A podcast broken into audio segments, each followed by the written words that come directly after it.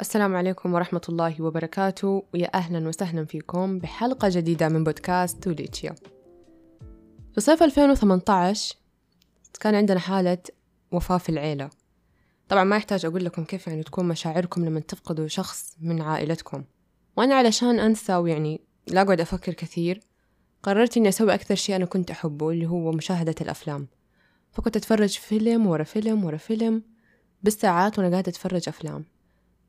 إلين ما خلصت كل الأفلام اللي كنت حطيتها عندي في الليستة اتفرجت الأفلام اللي لي سنين أبغى أتفرجها. حتى اتفرجت أفلام كنت أقول مستحيل إني أشوفها. المهم يوم خلصت كل الأفلام اللي أبغى أتفرجها وما عاد بقي شيء عندي قمت قلت يعني كيف خلاص يعني دحين بقعد كذا؟ أنا مسوي الموضوع كأنه كعلاج إنه عشان أتخطى اللي صار. فقلت لا. قررت إيش؟ إني أتفرج على مسلسلات. ومعلومة أنا وقتها ما كنت أتفرج على مسلسلات أبدا. يعني أتفرج بس أتفرج مسلسلات قديمة. شفتوا زي آه مسلسل Full House وطقته؟ يعني زي كذا المسلسلات القديمة. Full House Saved by the Bell يعني أشياء زي كذا قديمة. دخلت على الحساب في الإنستغرام كان ينزل توصيات واقتراحات يعني للمسلسلات. رحت على آخر post منزله كان منزل post عن مسلسل مدرسي.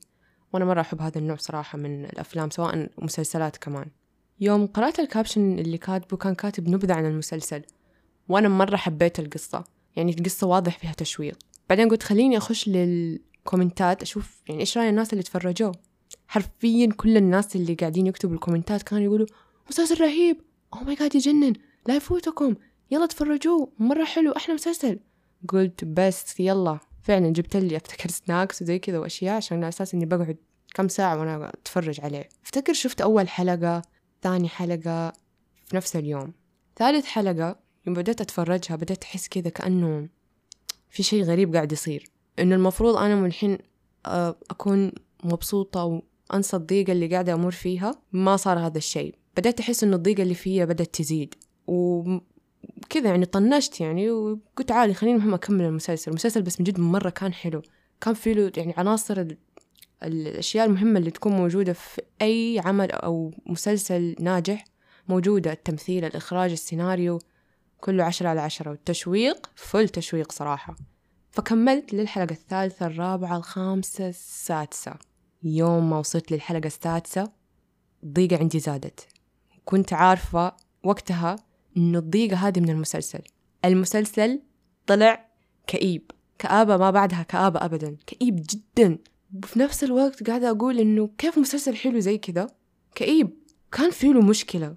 كان مو مشكلة كذا شيء زي السحر شيء غريب. تعرفوا لما تتفرجوا على شيء وخلاص يعني خلص الشيء اللي كنتوا تتفرجوه المسلسل أو الفيلم أيا يكن يعني.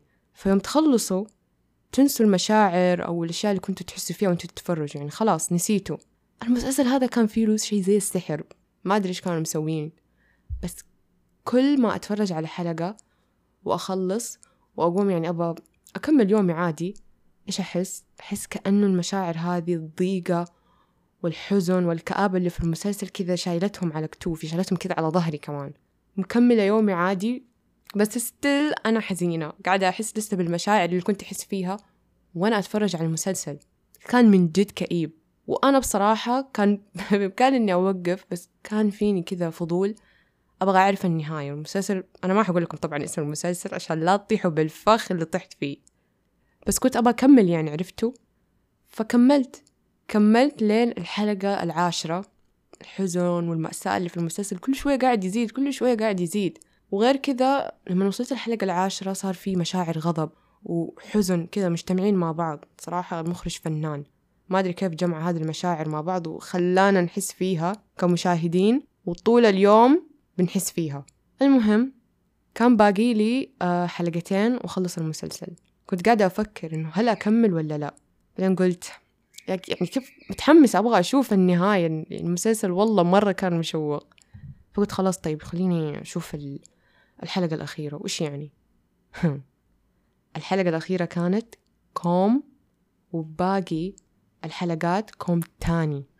بصراحة يعني خليني أقول لكم في مشهد من الحلقة الأخيرة كان جدا كئيب حزين full تراجيدي يعني ما أحكي لكم. ويوم خلصت المسلسل كان الوضع لا يطاق. كنت قاعدة أسأل نفسي معقولة بس أنا اللي كنت قاعدة أحس بهذا الشيء.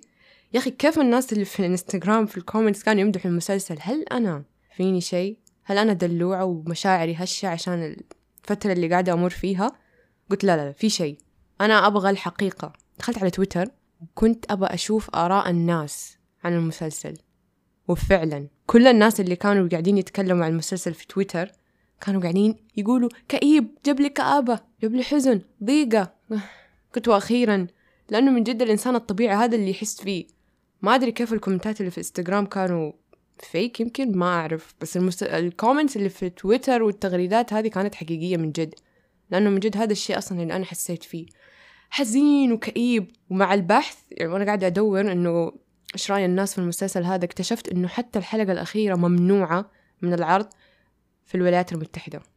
عشان المشهد اللي قلت لكم الحزين ده اللي مليان كآبة بسبب المشهد نفسه. من جد والله شيء زي كذا يعني ليش؟ يعني قلت هيا الحين عشان طحت على مسلسل كمان أطيح على شيء كئيب وحزين وبس. يعني ما أقول لكم إني بطلت أتابع مسلسلات لا أنا حبيت صراحة جو المسلسلات الأمريكية. يعني المسلسل هذا كان بداية انطلاقتي في مشاهدة المسلسلات الأمريكية. بس صرت أنتقي الأشياء اللي أتفرجها ما صرت أتفرج أي شيء. وإذا بديت أتفرج وحسيت من جد إن الموضوع أو الشيء فيه له كآبة على طول أخرج أسحب عليه مهما كانت القصة حلوة. صراحة نفسيتي أهم شيء عندي. طبعا لأني كنت حاسة بكآبة وزي كذا قلت طب أبغى علاج أبغى حل. قلت الحين أتفرجت على مسلسل كئيب. علشان أعالج الموضوع قلت بس أتفرج على مسلسل مبهج. وهذا اللي سويته من جد اتفرجت على مسلسل كان مبهج. كذا يعني أجواء فرايحية عرفتوا؟ نساني كآبة المسلسل هذا. ما مر خمسة أيام وأنا قاعدة أتفرج المسلسل السعيد المبهج هذا إلا ونسيت حرفيا المسلسل الكئيب ذاك. ولا وكمان منزلين منه أتوقع أربع مواسم أو شيء. ما أدري والله العظيم كيف شيء زي كذا مبسوطين وهم يسووه. من جد ترى يأثر على النفسية. فلما رجعت المدرسة وبدأت الدراسة كنت مرة قاعدة مع واحدة من صحباتي. يعني قاعدين نتكلم إيش سويتي في الإجازة وزي كذا. فقلت لها يا أخي أنا تفرجت على مسلسل مرة كذا عكر مزاجي ومرة كان كئيب وفجأة قالت لي والله تدري حتى أنا تفرجت على مسلسل مرة كان كئيب ومدري إيش. قلت لها إيش اسم المسلسل? قالت نفس اسم المسلسل اللي تفرجت عليه.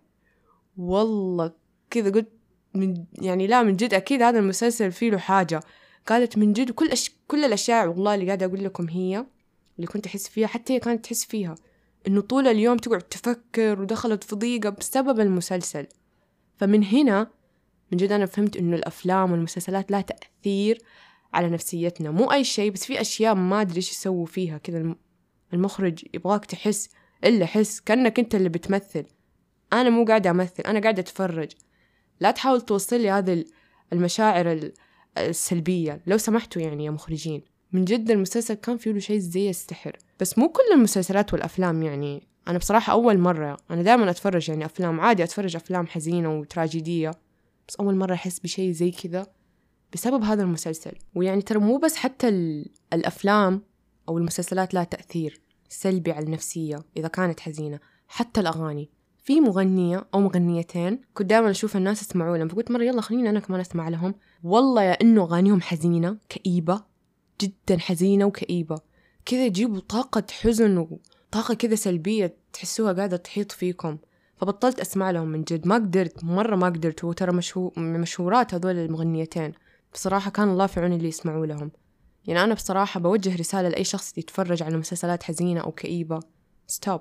Stop doing this okay خصوصا يعني مع الاستمرار هذا الشيء من جد راح يبدأ يأثر. إذا أنت شخص يعني تقول أنا ما أتأثر ما أهتم ترى أنت كذا مع التكرار صدقني قاعد تضر نفسك. أنا يعني من بعد الشيء اللي صار هذا بطلت حرفيا إني أصلا ألتفت لأي شيء إذا كانت قصته حزينة.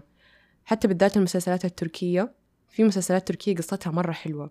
بس يوم أشوف إنه في كآبة وفي حزن أسحب يدي وملفي وأقول مستحيل أتفرجها. مستحيل. وفي شيء ثاني برضو ممكن الناس يتأثروا منه غير الفيلم. ممكن يتأثروا بشخصية واحدة. من الفيلم. كل اللي يطلع منه من الفيلم أو المسلسل شخصية واحدة. وغالبا هذه الشخصيات شفت مرة دراسة يقولوا إنه الشخصيات الشريرة هي الشخصيات اللي بيكون لها fans أكثر من الشخصيات الطيبة. زي آه، الجوكر. طبعا واضح الجوكر قد إيه له fans وناس يحبوه على الرغم من إنه شخصية سايكو وشخصية مجرمة. بالذات الفيلم حق الجوكر اللي نزل في 2019 أو 2018 ما أذكر. للممثل واكين فينيكس. أصلا هذا وأقسم بالله من يوم ما شفت ال trailer حقه قلت هذا الجوكر إذا نزل حيسبب ضجة وناس كثير حيقلدوه. فعلا هذا اللي صار. من يوم ما نزل الفيلم صاروا في عيال يطلعوا كذا بالشارع لابسين كاستم الجوكر. في الهالوين ناس كثير عملوا كاستم الجوكر. في واحد ياباني مصدق إنه الجوكر ما أدري إذا شفت قصته إنه طلع في المترو في اليابان وكان قاعد يسوي حركات غريبة لدرجة إنه ولع في المترو. واصلا فيلم الجوكر هذا أنا ترى تفرجته. مو تفرجته لأني أحب شخصية الجوكر لا. بس لأني كنت أبغى أشوف الجنان. سمعت يقولوا إنه شخصيته من جد مرة سايكو. سايكو يعني من العيار الثقيل. يوم اتفرجته كان إنسان بليد بس يضحك ويقتل ويمشي. فالشخصيات اللي زي كذا أحس مفروض يبطلوا يسووا منها يعني بطلوا يعطوها وجه ويقعدوا يسووا لها فيلم خصيصا لها. أحس هذا مرة شيء غلط. أنا ما أقول بصراحة إنه ما أتأثر بالشخصيات أنا أتأثر وأتأثر كمان بالشخصيات الشريرة بس مو أي شخصية شريرة يعني مو زي الجوكر. زي شفتوا فيلم هاري بوتر؟ أكثر شخصيتين يعجبوني ولين اليوم ما تخطيتهم هي شخصية دراكو مالفوي وشخصية سيفيروس سنيب. yep. شخصيتين هذول يعني عندي حتى أحسن من هاري وحتى أحسن من هيرموني ورون فالشخصيتين هذول أكثر شخصيتين يعجبوني. وفي كل جزء لما ينزل الفيلم كذا أكون متحمسة بس عشان أشوفهم. فهذا نوع يعني من التأثير أيضا للأفلام.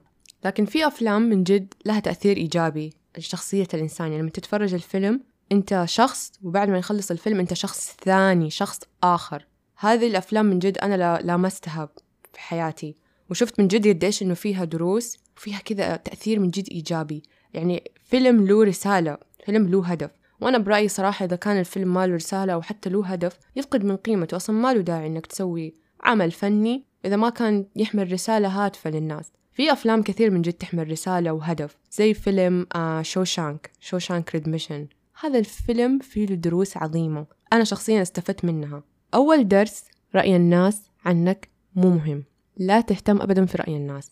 ثاني درس اللي هو عامل الآخرين باحترام علشان تكسب احترامهم. ودهم.